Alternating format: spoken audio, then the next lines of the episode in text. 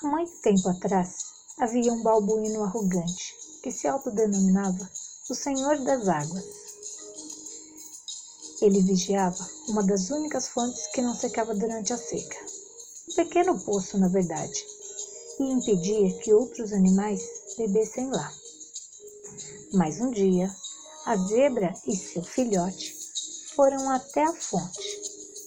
O tempo estava seco e quente demais e não havia água em canto nenhum. Eles já iam beber quando uma voz gritou: Caiam fora, eu sou o Senhor das águas e este é o meu posto. As zebras olharam, pararam e viram o balbuíno zangado sentado numa pedra ao lado de uma fogueira. As águas pertencem a todos, não apenas a você, gritou a jovem zebra. Então você deve lutar comigo pela água se quiser beber, desafiou e atacou o balbueno. Os dois lutaram pelo que parecia ser uma eternidade, até que um coice selvagem da jovem zebra arremessou o balbuino através do ar até que ele caiu de traseiro sentado entre as rochas.